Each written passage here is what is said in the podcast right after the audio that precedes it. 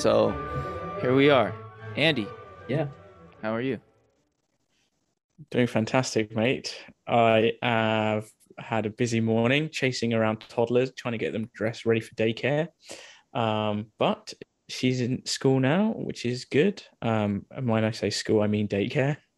Um, yeah, everything's going good. My end.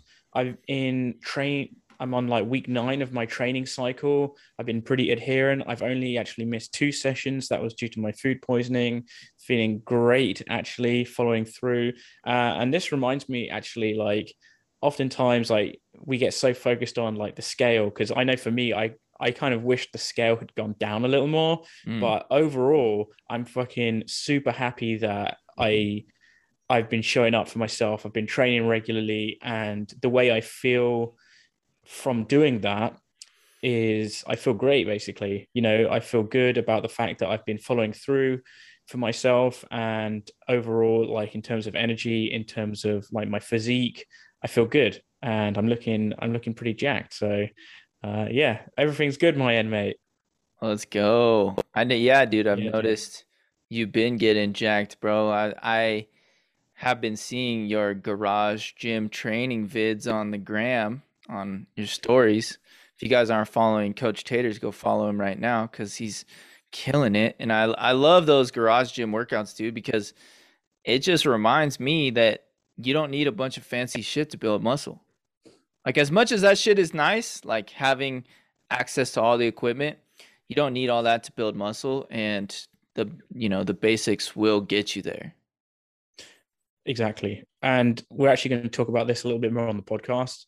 So I could go real deep right now, but um, yeah, let's save it until a little bit later. But totally, and yeah. I'm having fun. You know, I'm just doing the basics, and it's working. You know, I mean, just turning up consistently, and it's doing great. How about yourself, mate? I am. I'm doing good, man. The lean bulk is going along swimmingly. Dealing with some body dysmorphia, of course. Um, I'm I think I'm like five weeks in now, and up about I think I'm up about like one and a half pounds or something. So I've been I've been pretty consistently gaining about half a pound per week, and strength is going up even though i'm not really like the part of the program that i'm on right now is not really focused on um, going as hard as I can. But I'm really, really interested once this like mesocycle starts to get more intense and I start to come near that, you know, a higher intensity. I'm interested to see how quickly my strength goes up because I am still making gains, but it's it's not like like it was um, when I was following a super intense program. So we'll see, man. Right. I'm feeling good. Energy levels are good. Um, digestion. But you also maybe lacking a little bit of sleep now. Do you think because yeah. of the puppy? Yeah, the puppy's been definitely affecting my sleep a little bit. Um, still, still like seven hours, but I I always do best when I'm sleeping like a solid eight or nine. But seven hours is fucking good enough. It's good enough, and yeah, it's not like you know I don't feel like optimal or whatever. But like compared to you, bro, I see you smiling over there. You're like, motherfucker, dude. I'm dude, you can never say to a parent like, yeah. You could just never. You never. You seven never hours. Seven hours is really rough right yeah. now. I wish I had seven hours. but yeah, man, things are going well. The puppy's doing well. He's train. He's training and he's learning really, really well how to like you know i'm tre- i'm treat i'm training him on how to follow commands how to settle how to sit how to shake how to go in his pen when it's time to go in his pen you know always focusing on positive reinforcement i've actually never trained a puppy so i'm learning from a friend of mine who it's very similar to like like coaching you know you want to like look at the positives give them positive things to focus on. Positive reinforcement is always the way to go when it comes to coaching. And you know obviously there's stuff to work on. You need to address that stuff too but helping your client see those wins helping your client see those that positives is probably where we come in as coaches pretty pretty importantly. And i think it's important for us to point those out. So uh, it's very similar to that where i'm like training a puppy, I'm telling it, you know, good job. Yeah, you're doing great. Like, you know, it's just a lot of that. And I notice he responds really, really well to that. And when I when I start to get back into the negative reinforcement of like, no, stop it, leave it, things like that, he doesn't listen and he starts to get even more pissed off or like even more crazy. So it's it's kind of like a, a lesson for life having this puppy for me. So it's pretty cool. Mm, maybe I need to adopt some of those tactics with Olivia. it's like one probably like one one hundredth of a toddler, but yeah, it's it's a it's a good life lesson. If I ever do have a kid, I think I'll you know definitely have some of those lessons that I learned with the puppy and apply it. Yeah, no, I've heard from other people it's still hard. You know, parents that have got had kids and have a puppy, and there's like, no, it's still difficult. So Mm. Good to What know. Austin? take that.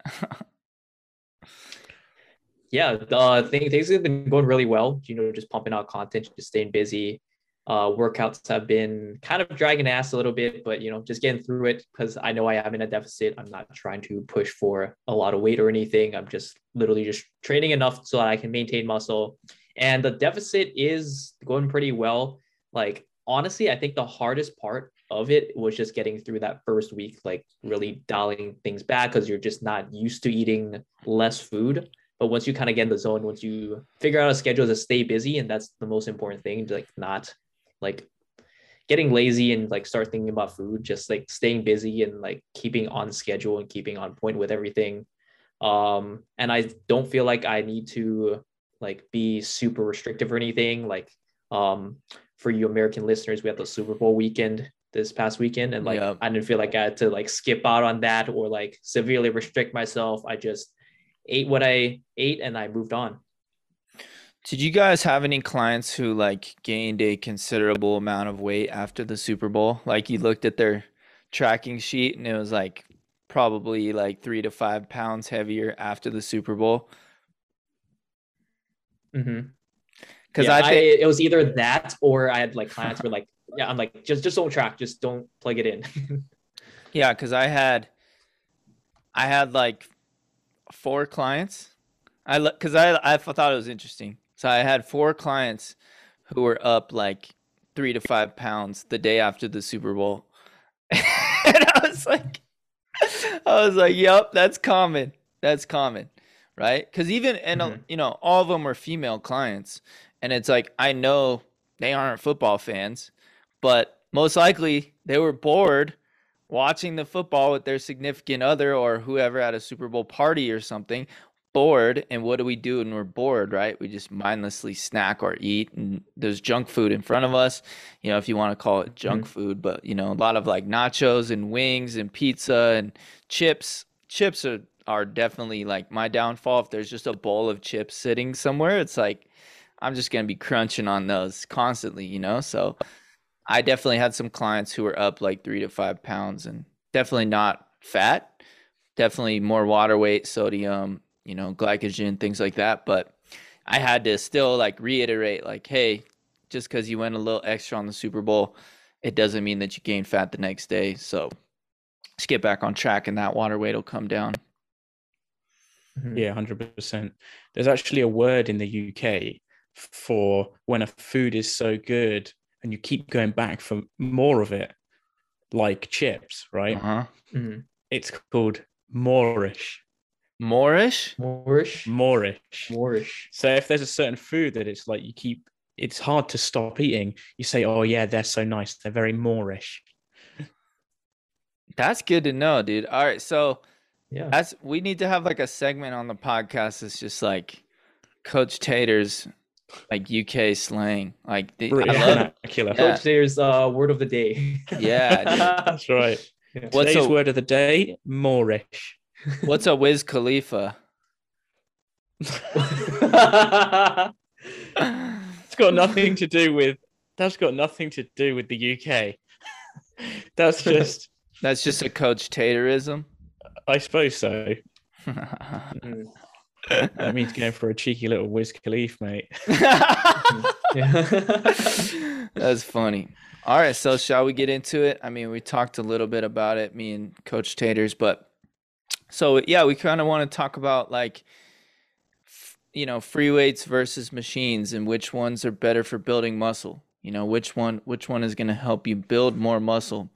And obviously, you know, we talked about it earlier, the basics will still get you there as long as you have good training philosophies in place and good intensity in place, but um I myself was always told when I first started lifting that free weights, barbells, dumbbells actually help you build more muscle because you use these stabilizers to stabilize yourself and stabilize the weight. But as I've dove deeper into hypertrophy training and learned about muscle growth and learned about the real science behind it, the more stable you are, the better you are able to target the muscle that you're trying to target and grow. So, for example, something like a barbell back squat, if you were using that to train your glutes, there are better movements to train the glutes. There are more efficient there are more efficient movements to train the glutes.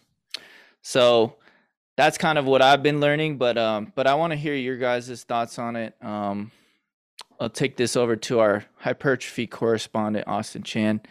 Austin, it's on you. What do you think? All right. Yeah, you know, um, actually, before we talk about like, I was thinking like we should all have like a little titles for like each like specialty in the group or something. That'd be hilarious. Yeah, but um, yeah, that uh, that I was also told that too when I first got into lifting. You know, free weights are better than machines because they work your stabilizer muscles, and the more muscles, quote unquote, you can activate, which means that you'll get a better hypertrophy response. Um, and now, the more that we know about this, this is simply not true.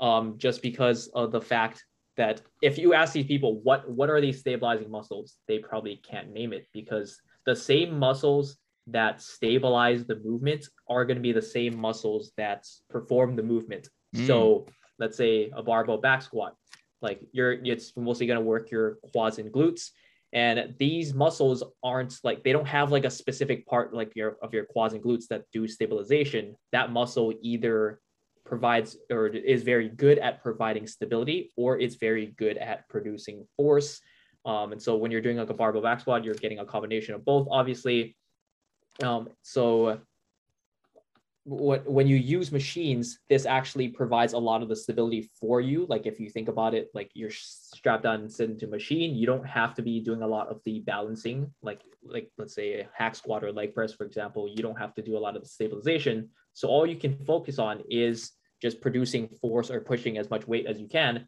And this is exactly why you can do a lot more weight using a machine versus a free weight movement and also something else that i find that helps a lot with machines is that it allows you to train movement patterns that sometimes free weights aren't able to get you into just because due to whether that's due to the movement itself or whether it's due to the way that you, your body structures are built. Because obviously like you can take like I, I can take jeff i can take andy through a barbell back squat but though like between the both of you the barbell back squat's going to look completely different. So like in terms of that like eh, for for example i want to say because we're doing this like an audio platform like if, when you see like olympic weightlifters you'll see that they have like a beautiful squat. Like you know the perfect squat that you'll see all over social media you know the knees come right over the toes and they're sitting in this super upright position. They're basically sitting like sitting upright with their chest really high whereas if i tried to do that i could not simply do that. And that's because like of my femurs which is your the, your thigh bone uh, it's just way too long compared to the other proportions of my body. So i fold over like a pancake. Yeah. So yeah. And then if we kind of take take this back to anatomy and physiology if you get a lot of lean like lean forward and you push your hips back a lot as a result of that you're not going to get as much quads out of your barbell out of my barbell back squat versus like an Olympic weightlifter, they can get a lot of quads because they're able to really sit down into it and push their knees forward. Whereas like I can't sit as much deep into it. And so my barbell back squat is going to target more of the glutes. And if and specifically if your goal is to grow your quads, then just simply doing a barbell back squat is not going to be super effective for that. How can we alter the barbell back squat to make it more quad dominant? Right? Like like obviously we can change our foot position and we can raise our we can elevate our heels. We can uh, really really focus on bringing those knees over the toes and things like that. So there are ways to like alter the barbell back squat to make it more quad dominant and to focus on the cues of trying to stay more upright correct? Mm-hmm. yeah. Yeah so heel elevation is probably going to be like the quickest fix for a lot of people uh, because for a lot of people, like depending on your structure, it can really affect your, your ankle mobility. And this is like you can only do so much to work on your ankle mobility, and this can help a lot of people. And I'm saying I'm not saying that you know ditch ankle mobility; it's like a waste of time, but it can definitely help a lot of people. But the amount of ankle mobility you get just through stretching and a lot of stuff isn't going to help as much as like completely elevating your heels.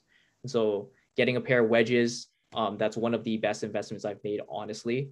And when you elevate the heels, basically, like if we want to talk about the the scientific, like or take out all the scientific stuff, it just basically allows you to kind of um, bypass the need for more ankle mobility. It kind of changes your structures in a sense, so that you can drive those knees forward more compared to if you're just doing it flat footed. Why would people use a wedge as opposed to a weightlifting shoe? So wedges um, actually you can get more heel elevation because most squat shoes are like you it raises your heel by like an inch. Whereas like wedges, yeah. you can get them at different degrees. You can elevate them more or less depending on what your structures need. Mm-hmm.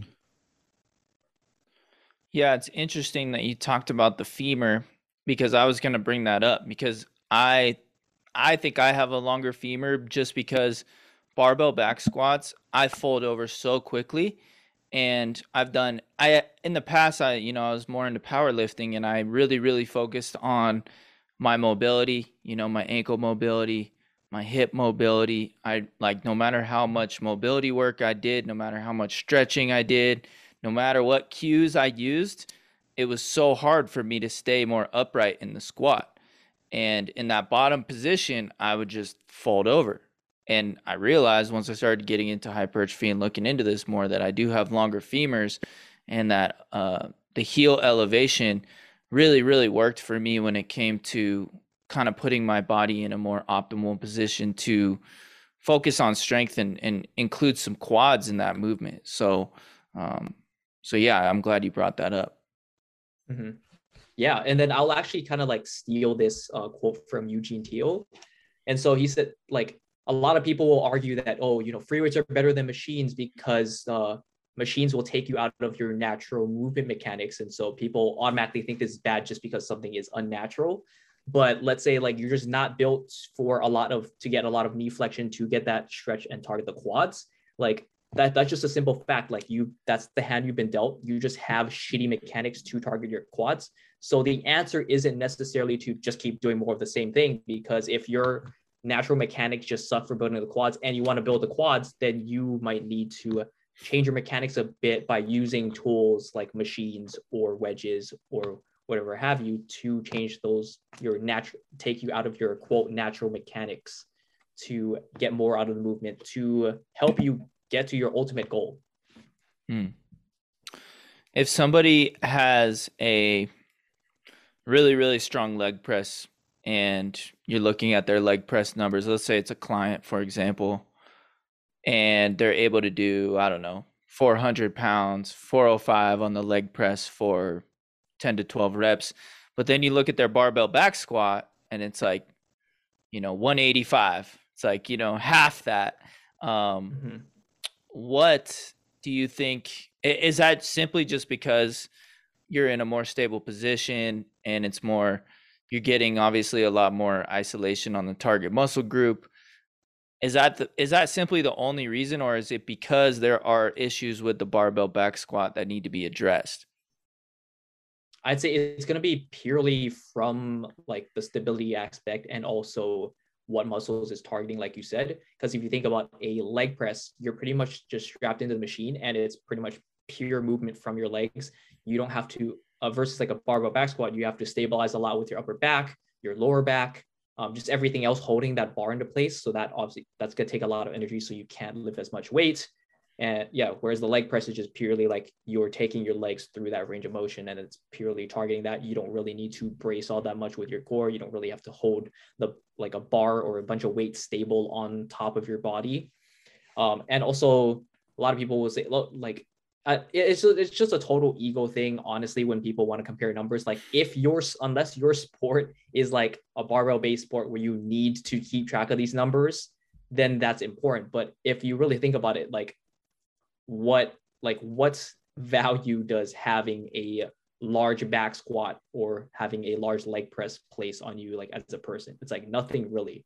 It mm-hmm. just really depends on your goals. And using those numbers as a metric of like, let's say you do want to get better at a back squat, using those numbers to compare yourself if you're getting better and progressing in that movement, or if you don't really want to squat, but you do want to build your legs, using that as a measurement of progress to see if your program's working, if you're making progress and you're building your leg muscles.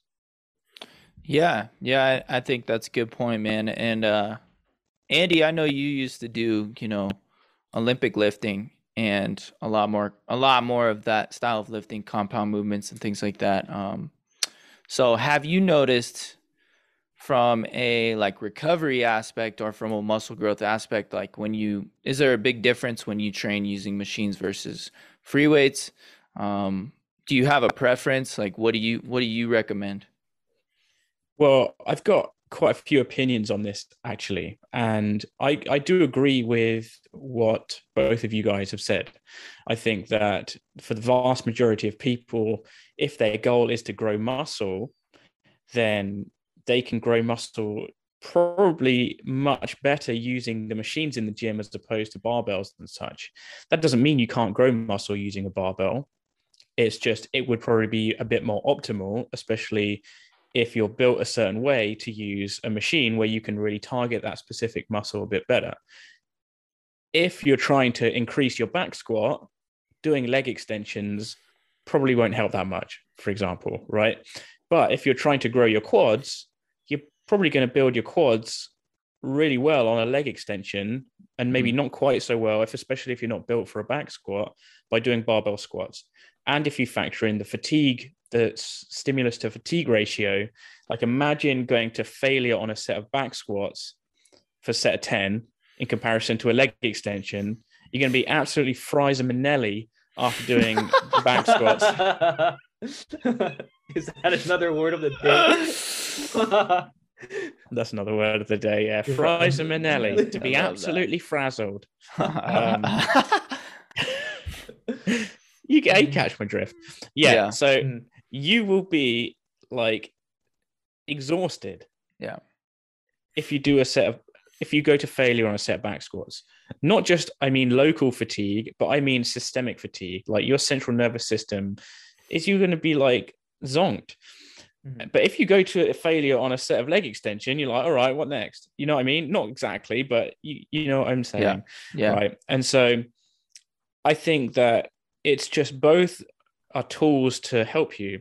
And one thing that I've thought of recently, because I, I see the fitness industry moving kind of in this direction a little bit. I don't know if it's because it's who I follow on Instagram and I'm trying to learn a bit more about this, but we also can't let us go down the path of paralysis by analysis as well.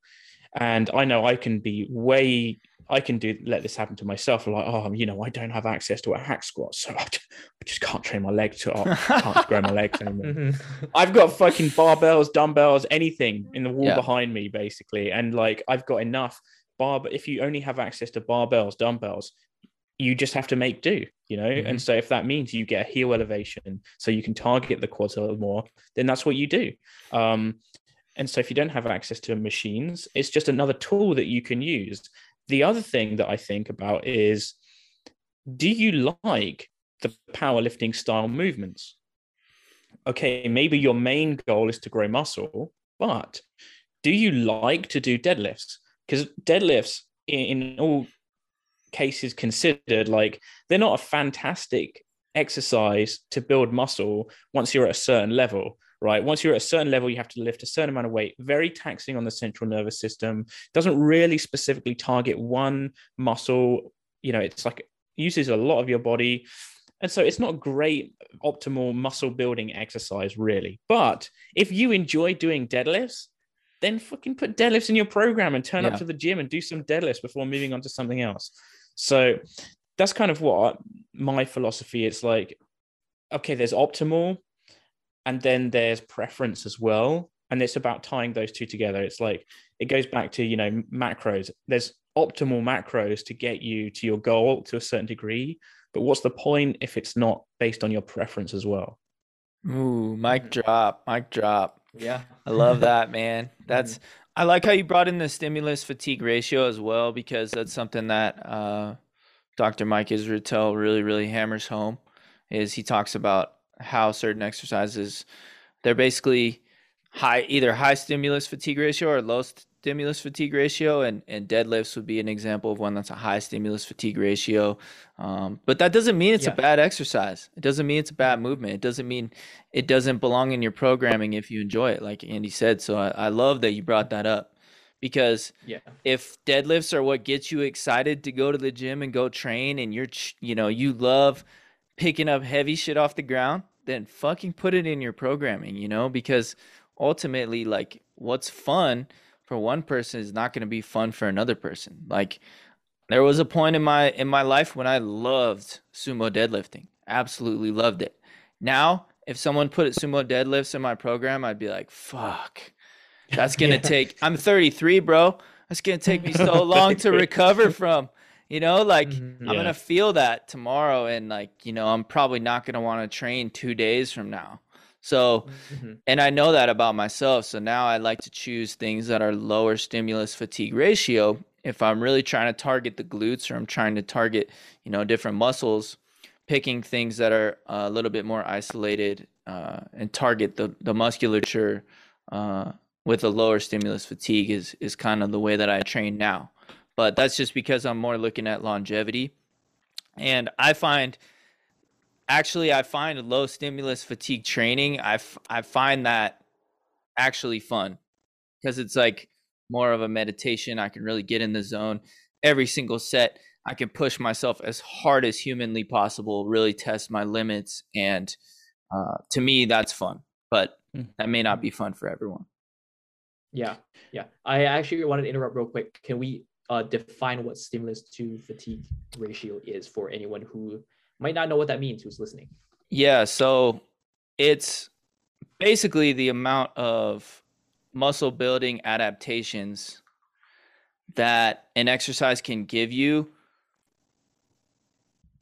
when it when it, it also is relative to the amount of fatigue that it causes you. So if if an exercise is has a high stimulus fatigue ratio, that means that it would be harder for you to recover from. And if it has a low stimulus fatigue ratio, it'd be less hard for you to recover from. So that's that's kind of and some examples of that. Obviously, a high stimulus fatigue ratio would be a deadlift. A low stimulus fatigue ratio would be something like a leg extension, like Andy's talked about. So yeah, mm-hmm. Yeah. So I think it's good to figure out what you enjoy and, and sprinkle those in, you know. Mm-hmm. yeah, man. and I, I I totally love that point because a lot of people, and including myself, sometimes we kind of get down this like spiral of like, oh, we need to do what's optimal, we need to do what's best. When really, like, if we start to chase down that rabbit hole, then like then we start to have to feel like we build our entire lives around fitness. When like for a lot of us, we just want fitness to enhance our lives, not really to like our like even though our main job might be fitness coaches, we still want a lot of like flexibility to enjoy life and do other things that might not be so conducive towards like building more muscle or losing more fat or whatever. Yeah. Yeah. It kind of becomes your it become like this is our job as well to a certain degree now, you know. We talk about it all the time and obviously mm-hmm. it's like our passion. But yes, it's like you can let it consume your life, but it should like you say enhance your life. Yeah, I like that point. Mm-hmm. I really I really like having like not attaching my identity to the style of lifting or training that I'm doing. Like at one point I was like, "Oh, I'm I'm going to call myself a power lifter." Oh, at one point I'm going to call myself, you know, a crossfitter. Oh, at one point I'm going to call myself a bodybuilder. Like I just like lifting weights, you know? So if if I can just like attach myself to that, like I'm just somebody who likes to lift and at any given time like I may be doing those free weight movements, barbell movements, dumbbell movements because I fucking enjoy them or I may be doing something a little bit more optimal for hypertrophy. It really just depends what style of programming I'm following at the current moment. And I do find that as I get older, I don't really enjoy as many barbell movements and I don't enjoy those high stimulus fatigue ratio movements. But that doesn't mean that uh, I won't get back into them later in life. Who knows? Maybe when I hit 40, I'm like, yeah, I want to I want to join a powerlifting meet, you know, I want to I want to compete in powerlifting. I don't know. I really don't mm-hmm. know. I just know that uh, I love training and I'm just doing what feels sustainable and what I know I'm going to be able to do for longevity. So that's kind of I I don't I think we don't need to attach ourselves so much to these labels. Mm-hmm. Yeah, that's a tough one because we all like to identify with something, a certain group, I suppose. Especially more recently, you know, don't want to get political and such, but you know, it's True. it is the case, really. You know, we do like to identify with a certain thing, and it's always been the case for me. Whereas, like when I did boxing, I was like, oh, I'm a boxer. You know, I do mm-hmm. CrossFit. I'm a CrossFitter, Olympic weightlifter. I don't feel that way now with bodybuilding because I don't feel like oh, I'm a bodybuilder, you know, because I've got no ambition for stepping on stage. yeah. You know, mm-hmm. like I'm just rec it's recreational. You know, it's self-development. Like I like the idea of what is it in my life that I can improve and let's just try and improve if that makes sense. It's like we have us three we have an online business where we coach right? And it's about how can we improve our content creation? How can we improve like working with our clients? How can we improve you know all aspects of our business? How can we improve our own training? How can we improve how can we add in some like cardio? Can we get more steps in? You know of course within reason can't be doing ridiculous amount of steps every day but like just small improvements every single day in different aspects of your life. How can i be a better dad? How can i not lose my shit with my daughter when she's not getting dressed? She's hiding under the bloody couch you know? Mm-hmm. it's like how can it's just how, how can you be a lifelong learner? And that's what i love about like bodybuilding uh, and weightlifting or weight training in general. It's like it's another avenue to go down to just be a better person, you know. Mm-hmm. And I mm-hmm. think a lot of people when they get into it, it's like they miss that aspect of it, and they just like they just want to look like someone on Instagram, you know, some guy with amazing genetics that's like off his tits on steroids or something. Mm-hmm. You know, it's like, yeah, I'd like to look like that too, but let's just fucking focus on getting a little bit better than we were last time. And sometimes that's not even physique related. It's just, you know, anyway, mm-hmm. bit of a rant, but no, I like you it. guys know what I'm saying. Yeah, yeah, yeah. And then something that um that just popped in my head is like it's this all or nothing mentality that people get it. They think they have to like really optimize everything. Like if if I want to do something, I have to go all in. And it's like, no, you can put like a good amount of effort in and you're going to see a lot of like return on results. Yeah.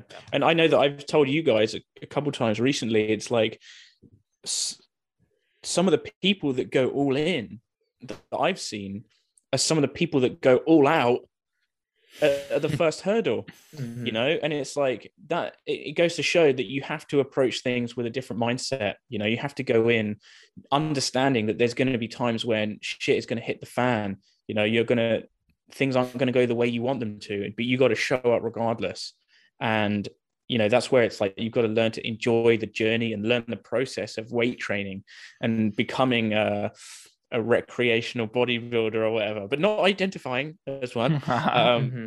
you know um, but yeah i've seen it and it's it, it's like it's frustrating to see because i see so many people come all in, all guns blazing. Yeah, I'm going to hit my macros perfect every day. And it's like, don't need to do that, mate. It's like, no, I'm going to. And it's like, mm-hmm. then here comes the first hurdle. They miss one gram of fat and they're gone. Mm-hmm. you know what I mean? It's like, calm yeah. down. Yeah, man. Make make a post about how you don't need to be training seven days a week, and watch how many comment, watch how many hate comments you get. Like I saw that, mate. Yeah, it's ridiculous, bro. Like, how is that not common sense? That you don't need to be training in the gym seven days per week. And if you are training in the gym seven days per week, there's some serious problems going on. Serious, serious problems. And a few of those would be A, sustainability, right? How long are you going to be able to go to the fucking gym?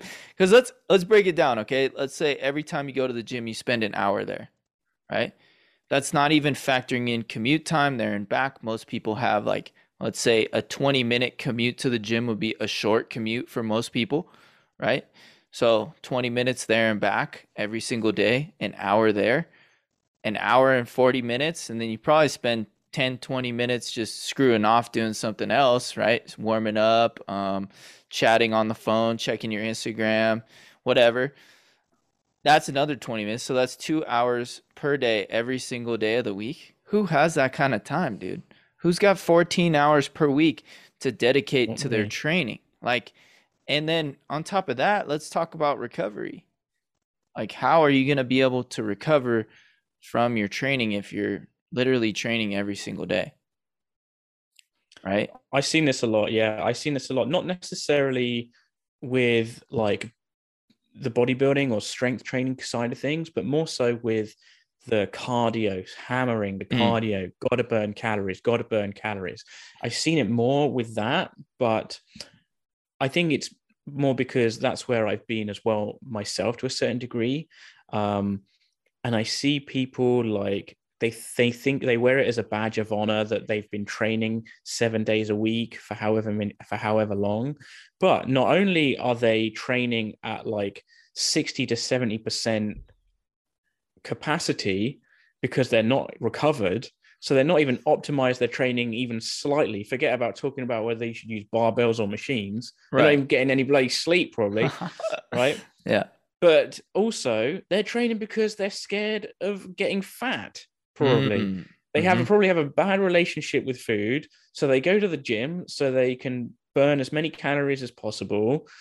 You you see this is just a bad cycle and I, I, don't know if it's the same with the the reaction you got to your post because I, I, saw your post about working working out seven days a week and you know people were like hashtag no days off kind of thing and it's like this is this is not this is not good yeah this is not you know, like I train four days a week. I'm actually going to be dropping down to three days a week training. Yeah, and you could training. still make great results with three days a week if you if you have like the right kind of training program. If you have like a well written training program and you're training hard enough and you're really pushing yourself and you're applying progressive overload and you're you know you're sleeping, you're resting, you know you're getting adequate protein it's it's gonna you're still gonna get great gains even training three days a week. Some of the some of the best gains I've ever gotten were when I was training three days a week,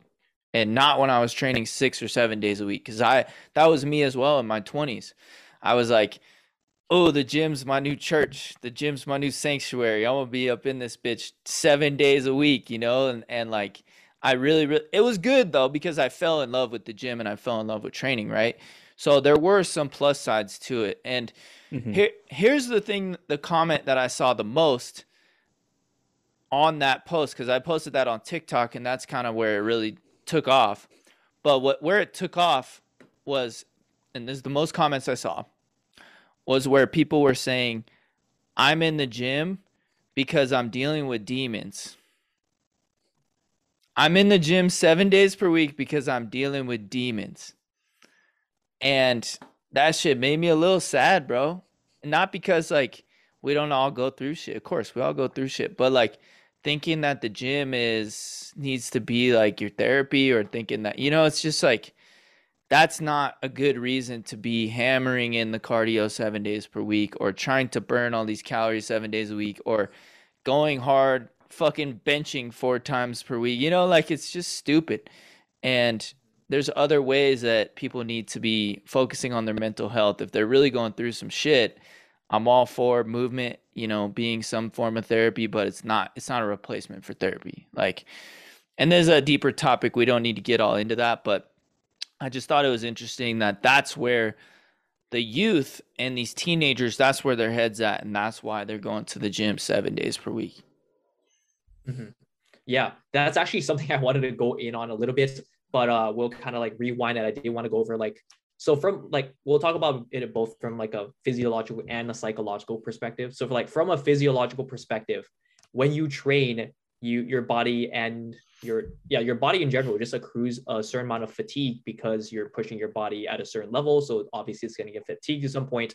And if you want these adaptations from your strength training to like occur, then you have to let your body rest and recover and rebuild. Like contrary to what a lot of people think, like muscle isn't built in the gym. That's where you trigger the adaptation, the, the mechanisms and all that, but it's going to be actually built when you are getting enough sleep, when you are fueling your body enough on those rest days. So doing more does not result in more results. It's mm-hmm. actually uh, like the resting. Like I forget where I heard this quote from, but like they said, bodybuilding is the sport of over recovery. Mm-hmm. Yeah. I've got a question for you, Austin. Yeah. This is kind of on the on this topic, but would it be correct in saying like it's it's not about how many days a week you go in, but it's about the amount of training volume do you do across the course of the week. So let's say you go three days a week or five or six days a week, you would want to do the same number of hard sets in that week, regardless of however however many days you go in. So if you're going to go in mm. three days a week, you might want to do a few more sets, or you might those sessions might be a little longer than if you go in six days a week, of course. Um, of course, you're not going to go in one day a week and just hammer the whole body to town and be there for like 10 hours. But, mm-hmm. you know, like being smart with it, would that be, um, would that be correct in thinking that? Um, so I'm gonna I'm gonna disagree with that. So technically, yes, you can split volume across the week. Like as long as volume is weighted, you're gonna see similar amounts of muscle growth and all that. Uh, people like to say that. But I think one of the most overrated like training splits is like your push pull legs program, like twice a week, which comes out to like six times a week. And uh, yes, technically you can still make good a good amount of gains, like if you split your volume up or if you hammer it out like three to four times a week. But the thing is, like even like just simply going to the gym and still training hard, you are accruing a certain amount of fatigue. And if you don't give your body enough rest days, then it's not going to have the time to actually adapt to the stimulus that you're doing. Yeah. Does that answer your question? No. No. straight up no. no, it did kind of, but mm-hmm. I think um, the emphasis you were coming from was more on um, training across six days a week. But I guess mm-hmm. my question was more from a programming perspective. And okay, forget the six days a week mm-hmm. situation. Think if we're going to be training someone three days a week in comparison to five days a week. Mm-hmm. Okay, it's not, we're not going there in a crazy amount. It's just three or five days a week. So then are we trying to accrue, accrue the, the same amount of volume across each muscle group, whether we're going three days a week or five days a week? Yes, yeah, yeah, exactly. So okay. it's going to depend on the individual. Like obviously someone who needs a little bit more volume is going to like require that amount of volume to stimulate those adaptations and so you can do that in three days a week or five days a week yeah but either way like let's say someone takes for example 15 sets per week to grow to see progression in their quads mm-hmm. for example those 15 sets per week divided by three sessions or five sessions that's how it would kind of be done, right? Yeah. Of course, it wouldn't be done necessarily like that because mm-hmm. you wouldn't do quads every time you go to the gym, but it would be yeah. divvied across those sessions. Mm-hmm. Um, so then I've got a, another follow up question on that, and forgive me if this is not exactly on topic, but how do you assess how much volume someone might need? Because, yeah, because um, I've understood. It's my understanding that generally females need a little bit more volume and you know some people with slower generally more slower twitch muscle fibers need a little bit more volume as well to get a similar stimulus how do you go about assessing assessing that and then adding that into the program? Yeah. Yeah that's a good question so like obviously there is no like definitive way to know like oh hey look jeff needs exactly this amount of sets or andy needs this amount of sets. And like the way i like to go about it is getting the minimum effective dose. And so i usually program you know one to two hard sets to start off with. And those i'm going to make sure that you are training close or to failure and that's because that's kind of like the baseline for it like you can do 5 billion sets but if you're like not doing enough um in, enough of intensity, you're not going to see any growth from that. So I like to start from a minimum effective dose of like one to two sets. And if progressive overload is occurring, that means that the program is working. They're seeing mm-hmm. those adaptations. Right. Is so that per they, exercise or per muscle group per week? Uh, that's that's per exercise. Per exercise. Yeah. Okay. And then for each muscle group, I'll usually choose like three to four exercises for that. For that week or session? for that session. I like to program personally. I like to program one one time per week and start with that because again, we want to go for minimum effective dose. And so, if we if I find that they're not achieving progressive overload, and you know we've looked into things like their recovery, their nutrition, um, you know how everything else is doing in their life in terms of like managing stress and all that, then I'll start adding uh, more sets. And then that could go along with like just pure periodizing as well like throughout mm-hmm. the mesocycle like we increase the amount of volume that uh, they do. By just adding a set here and there? Yeah yeah. Or incorporating like some other like intensifying techniques like rest pause and drop sets and all that. Those are actually um i don't want to go too much into it but those are like a little bit more like efficient ways to get more of these like effective reps uh, towards muscle growth without like having to necessarily add a whole entire set to that. Yeah. One thing I used to do was I used to apply a, a reps in reserve target per week. And I would generally have a mesocycle, and I've changed this now, I'll come on to that, but I'd have a mesocycle run from like week one to week five and it would be like week one is like three reps in reserve and then two reps in reserve two reps in reserve all the way to like one rep in reserve in the final week basically. And then take a deload change up some of the exercises add change up the rep scheme that kind of thing. Whereas now first of all I, I make it like i don't take a deload after week five. I extend that a little longer because i think that is more for my more serious trainees anyway um, so then instead of applying a reps in reserve per week, I do it on a per exercise basis. So then if it's like a back squat, it might be a little higher reps in reserve. For example, like three reps in reserve. And then if it's like a leg extension, it might be like one to zero reps in reserve. Instead of it being like all the same per exercise but different weeks, it's like each week you're pushing the same amount each week, but each exercise is a little different. Critique me. Oh, that's that's a good strategy, dude. Yeah, yeah that's yeah. I that's think, how I, I think that's a good. Well. Yeah, that's how I, I think that's it. another good approach yeah. too. Um, like for for those of you who listening who like don't understand like periodization, it's basically like when you control the program and have it progress like as you get deeper in the program. And this way, like you can get a little bit more stimulus out of the program. But again, when we want to kind of talk about that stimulus to fatigue, like each amount of like stimulus you get is going to come with a certain level of like fatigue. So uh, I'm trying to think about an analogy of for this off the top of my head, but like let's say for every for let's say you're taking out loans, like for every uh, dollar for every dollar you take out, there's going to be a certain amount of interest that comes with that. And then if we kind of relate that back to stimulus to fatigue, for every like specific dollar amount of stimulus that you get out of doing an exercise at a given intensity and all that, you're going to get a certain level of interest that you're going to have to pay back eventually by deloading or recovering and all that. So uh, when you periodize, you like kind of ramp up the intensity over time. And like that's a really good way to do it because the closer you train a failure, obviously you're gonna get a lot of stimulus. Like your like reps in reserve, your, your third rep in reserve versus your second rep in reserve versus your first and your uh, zero reps in reserve. Each of those reps are gonna have a different stimulus that comes with it, but you also accrue a certain level of fatigue that you're gonna have to recover from. Hmm, yeah. yeah. So would you agree that it's it's probably a better way to do it, doing it per exercise as opposed to doing it just per week, and every exercise is the same? Does that um, make sense?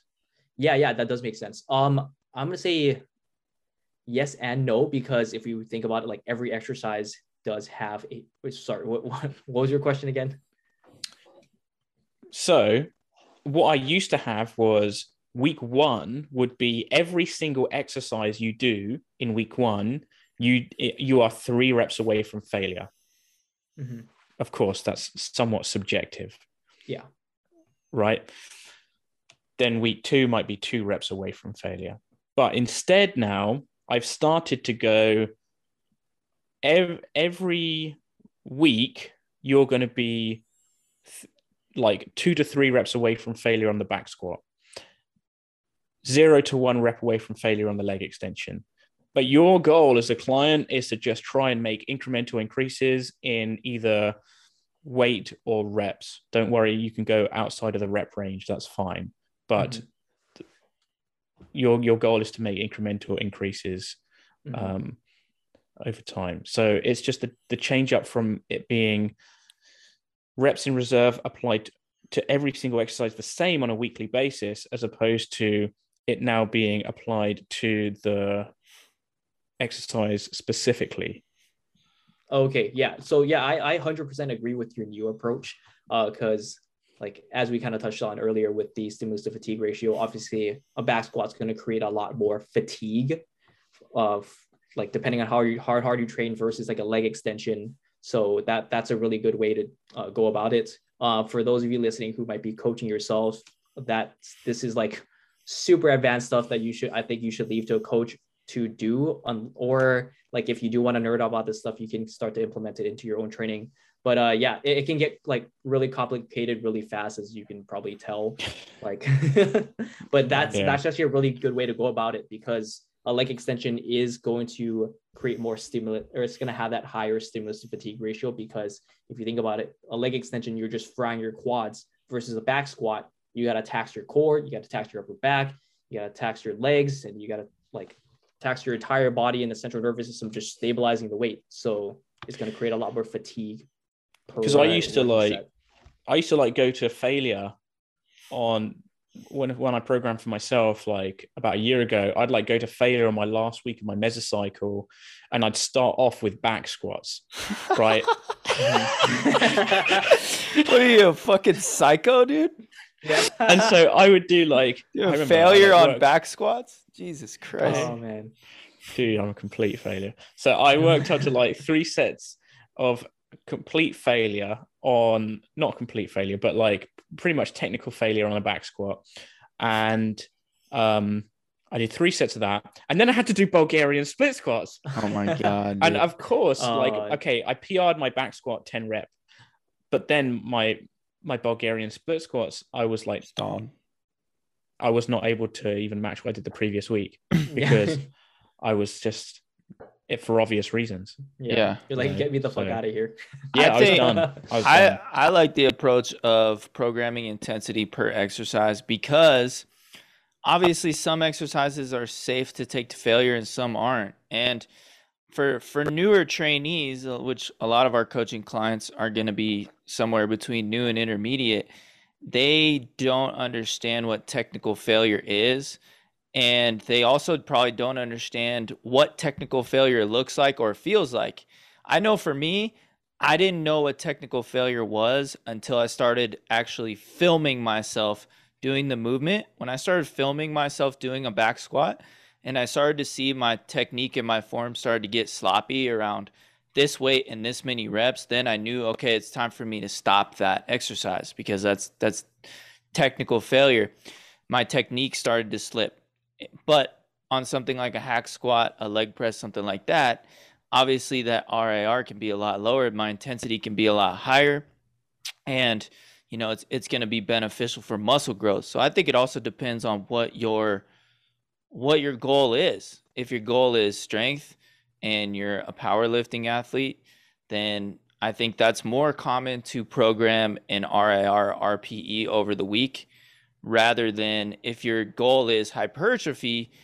I think having an intensity scale per exercise is, is a better idea because then you can take those high stimulus to fatigue ratio exercises at the beginning of your program and keep them at a lower intensity or program them to technical failure whereas the lower stimulus to fatigue ratio exercises you can take them to failure. And i i think that everyone should be learning how to take exercises to failure and learning what that actually feels like because most people don't even know what true failure actually is. And i think it takes a long time to actually figure out how to push yourself past that point of like RIR 1 or 2 and really get into actual failure because it's it's a it's psychologically fucking taxing to t- Yeah. to push yourself and be like, Mhm. come on, come on, come on, and grind out that last one or two reps. It's insanely hard on on your body, and uh, Yeah. but the recovery is surprisingly not that bad, depending on the exercise. So Yeah, unless it's a back squat.